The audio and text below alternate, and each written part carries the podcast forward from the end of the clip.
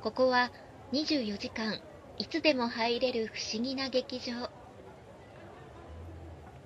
この番組は演劇部の先輩後輩である鎌様と遠藤がおすすめの劇団台本役者さんなどを紹介する番組です。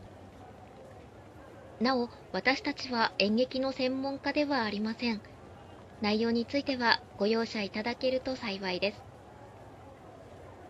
さてそろそろ幕が上がりますよ。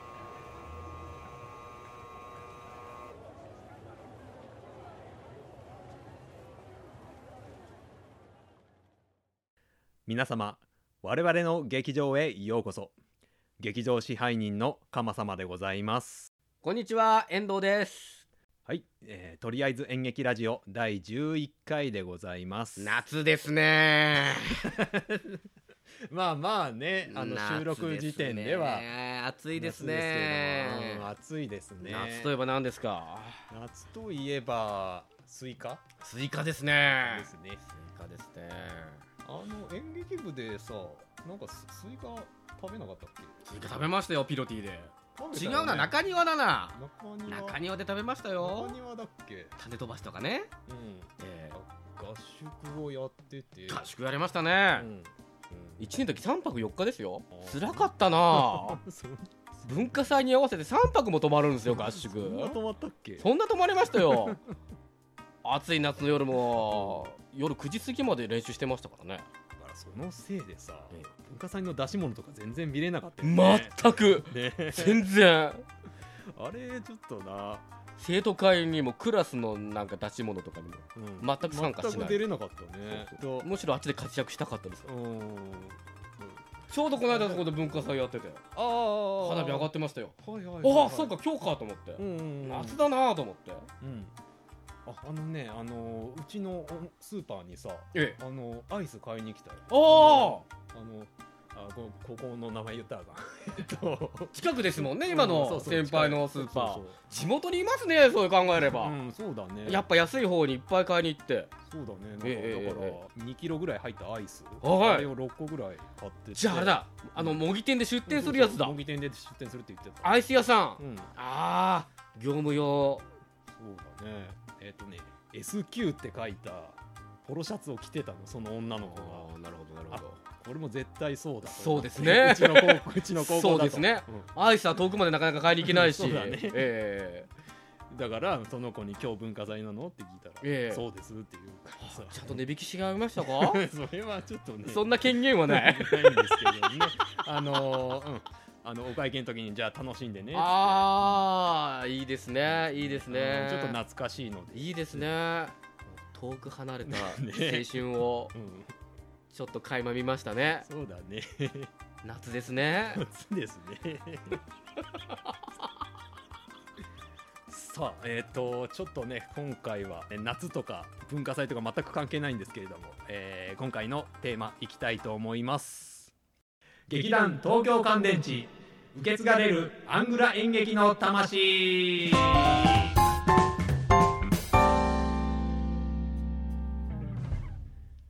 はいというわけで、えー今回は劇団東京乾電池のお話をしたいと思います。はい、えーまず劇団東京乾電池とはなんですけれども、ええー1976年に立ち上げられたあの演劇集団でございまして、うん。えー江本明さん、えーベンガルさん、えー綾田俊樹さんによって結成されました、ベンガル。懐かしいね。それだけで面白いですね。ええ。ーとで座長は江本明さんですね、えはい。で、えー下北沢に稽古場がありまして、えー、とそこがまあ拠点となっていて、えー2023年現在でも、えー元気に公演を行っております。それではまあまあ劇団立ち上げの、まあ、経緯なんですけれども、うん。えー、とまずあの江本明さんがですね高校卒業後はまあ一応普通に就職したらしいんですよね。ほで、えーサラリーマン時代に、えーと初めて、えー演劇というものを見に行きますうえ。その時まあまあ小劇場ブームの第一世代ですね、まあ、唐十郎さんとかねあの寺山修司さんとか、ね、その辺の劇団が全盛期なんですけれども、でその時見たのがあの早稲田小劇場っていう、えー、と別役稔さんがやってた。劇団なんですけれども、はいえー、とこれを見てまあ感動しましてちょっと俺も演劇やるぞと。へいうことで、えー、と江本さんですね、えー、とまずあのオンシアター自由劇場というところに、えー入ります。へえ。えー、とこれあれらしいですね。あの櫛田和美さんが主催していた劇団ですね。かずみでしたっけ？えああ櫛田和義さんそうですね。あいいですいいです。小日向さんとかね。あーそうですえね。えっ、とぐ櫛田和義さんね。の、えー、と劇団でございます。で、えー、とベンガルさんと綾田さんもこのオンシアター自由劇場にあおりまして。ちょっとまあ江本さんがですね、えー、とちょっと櫛田さんと、まあ、やっぱりねあの前回もそうでしたけど俺がやりたいのはこんなんじゃないみたいなね。ちょっとあ。ちょっと櫛田さんとやりたいことが違うということでまあ、江本さんとベンガルさんと綾田さんはあのー自由劇場を退団しまして、えー劇団東京乾電池を結成いたします。へええー、と江本さんが28歳、あ。えーベンガルさんが25歳ぐらいの時あですね。へ1976年12月に、えー旗揚げ公演を行いまして、うんえー、とその翌年ぐらいにですね、えー高田純次さんが加入いたします。えとまあ高田純次さんもね自由劇場にどうもいたらしいんですけれども、へええーあのすぐ辞めちゃいまして、うんうんうん。でもうあの高田純次さんも結婚しててで子供もいたらしいんですよ。で、えーただ役者として食っていけずあのなんか宝石店かなんかでその当時働いていたそうです、えええええでそんな中ですねあの高田さんと江本さんが、えー、と新宿の飲み屋でばったり再会しまして、えええとまあやっぱり高田純次さんもその役者の夢をあの諦めきれずにいたので、まあそういうことならまあ一緒にやらないかということで、へえ。えーと高田純次さんも東京乾電池に加入することになりますそれからまあちょっと加入の経緯は不明なんですけれどもあの岩松亮さんですね。はい。岩松亮さんもこの頃加入いたしあます。へえ。それ以降あの東京乾電池のあの作演出を、えー手掛けるようになりますね。うん。はいえー、とそれからまあこれも同じ時期なんですけれどもあの角替和恵さんあ。という方が、えー、とこちらも加入いたします奥様になる。えーそうですね、はいはいはい。えーこれ江本明さんの奥様にあたりましてだから江本佑さん江本時生さんのお母さんにああたりますね。もう今2人とももう人気絶頂俳優仮面ライダーの母になるわけですね。まあまあまあそういうことですね、新仮面ライダーですね。2号の母ですね。そうですね。安藤サクラの義理の母。えっ、とまあまあまあまあそういうことになりますすねごい家系ですよねそう思うと。本当にそうです。この角貝和恵さんもあの女優さんですしね。本当にもう役者一族ですねあそこ。一族そうですね。はい。そうですね。へ1981年に、え2人は、えーご結婚されますね、でまあ2018年にちょっと角貝和恵さん亡くなってしまうんですけれどもあえー、と本当にあの評判のおしどり夫婦であったということですね。自宅に稽古場があるらしいですよ。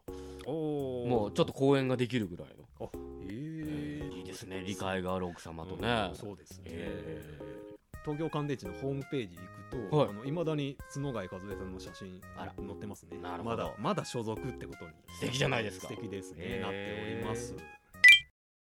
劇団の方なんですけれども1980年にですねあのフジテレビの番組で「笑ってる場合ですよ」っていうのがあったんですよね。笑っていいともの前身と言われる。そうそうそうはいはいはいはいここでですね高田純次さんと綾田さんとベンガルさんが、えーとまあ、レギュラー出演してまして、はい。えーそこでコントを披露してたんですね。えそこで東京乾電池はあの有名になっていきますね。へそこでまあコントを披露したんですけれども、まあ、座長の江本さんは役者志向で役者志向っていうか、そうですねコントとかやりたくなかったんですね。あだからその東京乾電池としてテレビに出たっていうのは本当にこれを笑ってる場合ですよぐらいで、はい。あとはそのまあ劇団員が個人個人でそのバラエティ番組に出たりとかはしてたんですけれども、えと江本さんはもちろんそのバラエティ番組出ないですし、あ。えっと、東京乾電池としてもあのそのお笑い系の番組にはその一切出演してないですね。へ江本さんがあのコントを唯一やったのがあの志村けんさんですね。芸者さんのあ格そうそう好してうそう。あれね。そう。だ。めちゃめちゃやってるじゃないですかああだからそのだから本当に志村けんさんとしかやらないんですよ。それはその江本さんが志村けんさんのことをすごい認めていたからですね。志村けんさんが江本明さんの顔を見てあこの人コント向きだっつってあの面識もないのにいきなりオファーしたらしいですね。へそっからの付き合いで、まあ、ずっと江本さんは志村さんとだけコントをやってるっていう。えへえお笑い劇団ってイメージがつくのがあの江本さんすごく嫌がったのでで、えー、とテレビ出演はあの個人で出ることにして東京乾電池はあの定期的に行われるあの舞台公演の方に、えー力を入れることになります。でまあ演じる演目はまあまあ本当に多岐に及びまして最初の頃はあの岩松亮さんの作品えーやってたんですけれどもほまあまあ岩松さんは、えー、と1990年頃に、えー対談しております。へえでまあそうですね。あと高田純次さんもねコントとかバラエティやりたかったのかな。高田純次さんもやっぱ途中で対談しておりますね。で、えー、と東京乾電池はというとのチェーホフですとかシェイクスピアの作品もやりますし、うん。えー別役稔さんの作品まあまあえー江本さん憧れてましたからね別役稔さん。さまざまな作品をやっております。で、えー今松さんが、まあ、いなくなってからはあのほとんどの作品を江本明さんが作演出を手掛けております。そのスタンスでずっと来てで本拠地の方もあの下北沢からそのままずっと稽古場が下北沢にありますし。へええーとずっと下北沢を拠点に活動してるってこれもすごいですね。70年代の終わりってやっぱりそのアングラ演劇がすごい衰退していった時期といいますかお。なんだカラーテレビが普及してきたんですよね。お。で、えー、とテレビの普及率が1980年頃にはあの98%まで行きましてうん。エンタメを見るとなるとその劇場に足を運ぶよりもそのテレビつけた方が早いんじゃね？みたいになりまして、えー、と要するに演劇がそのテレビに食食われたみたいな、えー、と時代の変換期だったんですよね、はい。えー、とそれでも下北沢を拠点にして同じスタンスでやり続けてるっていうのはなんだろうねやっぱその江本さん座長の江本さんの力かななんて江本さんが先頭に立って引っ張ってってるっていうこれが東京乾電池ここまで続いてる源なのかななんて、えー思っております。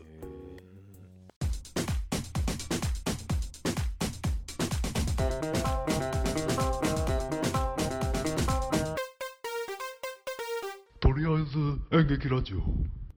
ベンガルってのは面白いですね。ベンガルさんね。名前がもうインパクトありますねベンガル。うん、僕初めてベンガルを認識したのはうん、危ないデカの時ですああやっぱそうだよ ですよね。のセセンスそうそうそう。超面白かった。あっこだけずっとこうってやってましたよね。そうですね やっぱりねあの笑ってる場合ですよでも。あのコントを披露してましたから、その流れがあったんですよ、うんそうですね。もうすごいなんか独特のうん。いつもセンス持ってねパタパタ多い そうですね。名脇役でしたね。冬はあの扇子に音符って書いてこうやって。そこまで。仰いでるんですよ。よく覚えてるな。超面白くてそれがあれかな？ベンガルさん自分で書いたの？いやわかんないですけどなんかあっこだけいつもコントなんですよね。高山。高山大下だいやー懐かしいですね。柴田恭平と。そうですね。舘ひろしさんね。かっこいいですね。うん。ちょっとごめん俺は話変わっちゃうけど。え？はい。ごめんごめん。あの高田純次さんがものすごい好きでさ、あそうですか。うん、東京乾電池いたんですね高田純次。もうもうそうだね、え俺ほんまあの年取ったらああいう風になりたいなってあの本気で思ってて。高田純次を目指して生きてるんですか？うんでもほんほんまそうやで。あの人ななんだろう。若い時に結婚して子供もいるんだよ。ほうほうほうでもなんだろう。なんかエロいじゃん。エロい。ななんつったらいいかな。ほうお男を捨ててないっていうの。はい。うん、これからねお姉ちゃんとこ行くんだよとか。なんかなんかその男捨ててないじゃん。へずっともうもう本当に70近いいい年だと思うんだけどあそうですね。ななんかおじいさんじゃなくておじさんなんだよね。あ。はああいうのにちょっと憧れるなと思って、へえうん。いやあの関根勤がはい。あの娘の関根麻里うん、大きくなったら、ん。高田純次と結婚したいって言って 俺の育て方は間違ってなかったって言ってたから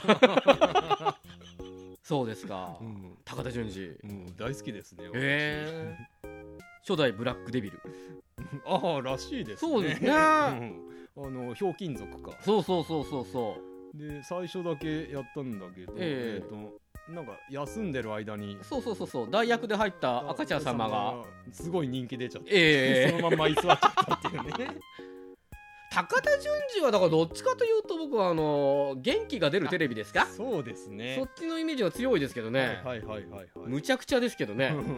そうそうほ宝石鑑定をねやってたっていうその宝石やってたからっつって。そうそうそうそう。なんかあのお金持ちのおばあちゃんところにガム食べながら行って。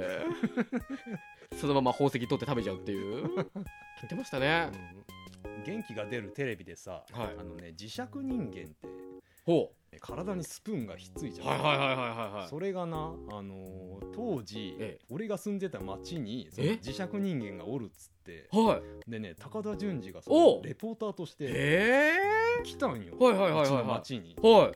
ほいでみんな噂聞きつけてほう。その磁石人間の人のお家の周りに人だかりできとってさ。ええええええ。そこでどっからともなく高田純次が現れる。んほうほうほうほうほう そして俺クラスメート何人かとえ見に行っとって友達のゆうちゃんっていう人がいるんやけどはい。ゆうちゃんがな「順次イエーイ!」って言ったら「えイエーイ!」って答え てくれたんよ。おおめっちゃいい人やったへえ当時小学生ってことですか？あ小学生小学生。ええ。うんだからそうや。元気が出るテレビのところやからな。へえんで中入ってってでまあまあおそらく撮影収録してはいはいででで出てくんの待ってたんやけずっと？うんえーずっと待ってたんやけど、えー。みんなな。なんかなんかどうな裏口からこうあやっぱ人が集まっちゃってるから。うん人集まっちゃうからえ裏口から出てっちゃったっつって帰りは会えなかった。ああええじゃあ生順次を見たことあるんですね。生順次見た。へー。もう今もう本当に小学校3年生ぐらいやったけど今でも覚えてるそうかそんなに前になるんですかうね、んでも高田純次はあれですよ、うん。もう自慢話とうん。思い出話は、うん。もうつまんないからすんなって言ってましたよ、おえーーしちゃいかんって。うん。お説教とうん。自慢話と昔話はするそうなんですよ。うん。今めっちゃ昔話してましたよ。大丈夫ですか？いやいやだからこれこれはだからさその若い人たちに説教と昔話と自慢話するなっていう話じゃなかったっけ？そうですようんそうだね。ええええやん。ここにいるのはあの同年代ですから。結構盛り上がったじゃないですか。こっちは盛り上げてるんですよ。一生懸命リアクション取って。ありがとうございます。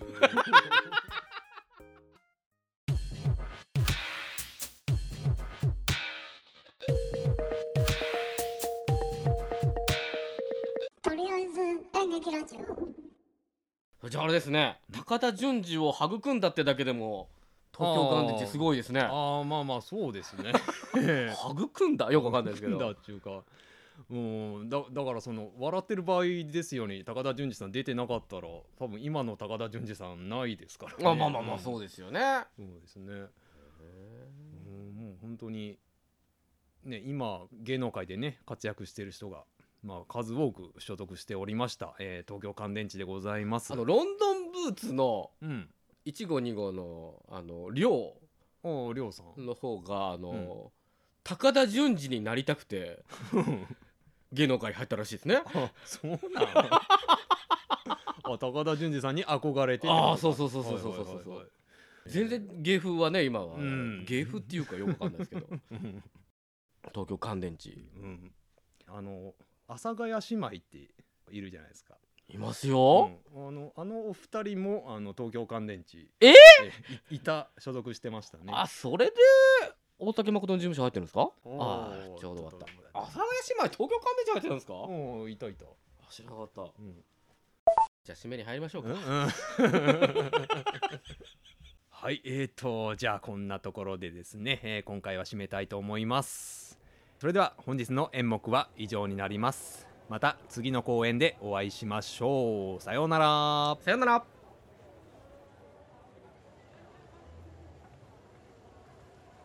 今回の演劇ラジオいかがでしたか？この番組では皆様からのご意見ご感想紹介してほしい劇団や役者さんなどを募集しております。お便りはメールまたはツイッターでお待ちしております詳しくはエピソードの概要欄をご覧くださいツイッターは「ハッシュタグ演劇ラジオ」で感想をつぶやいていただければ OK です演劇は漢字ラジオはカタカナでお願いします。そして、Spotify では第1回目からのすべてのエピソードをお聞きいただけます。こちらも演劇ラジオと検索してください。それでは、See you next time! ナビゲーターはひとみでした。